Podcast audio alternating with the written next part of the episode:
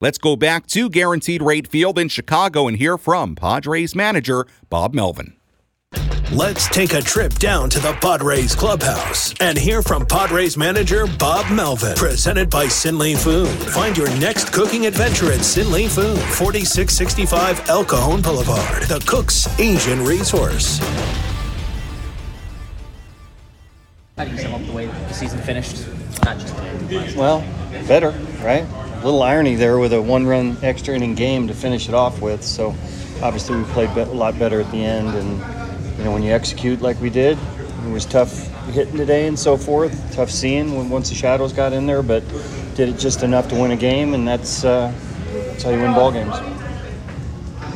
Is there a message afterward for the guys, or Yeah, we had we had you know we'll keep that as a group, but there were there were a lot of guys that spoke in there today. It was nice for you to see Rich get a couple innings, get the win. Yeah, it was great. I mean, I think it was probably apropos that he was out there not only for the win but the save. I think it's his first save of his career and and multiple innings. That's what we were down to, and, and he knew it. You know, we had a spot behind him, but went with the experience the last couple innings, and it's great that he could contribute because he's very well embraced in this clubhouse. Suarez down today. Yeah, Suarez, we were going to pitch Suarez and Garcia.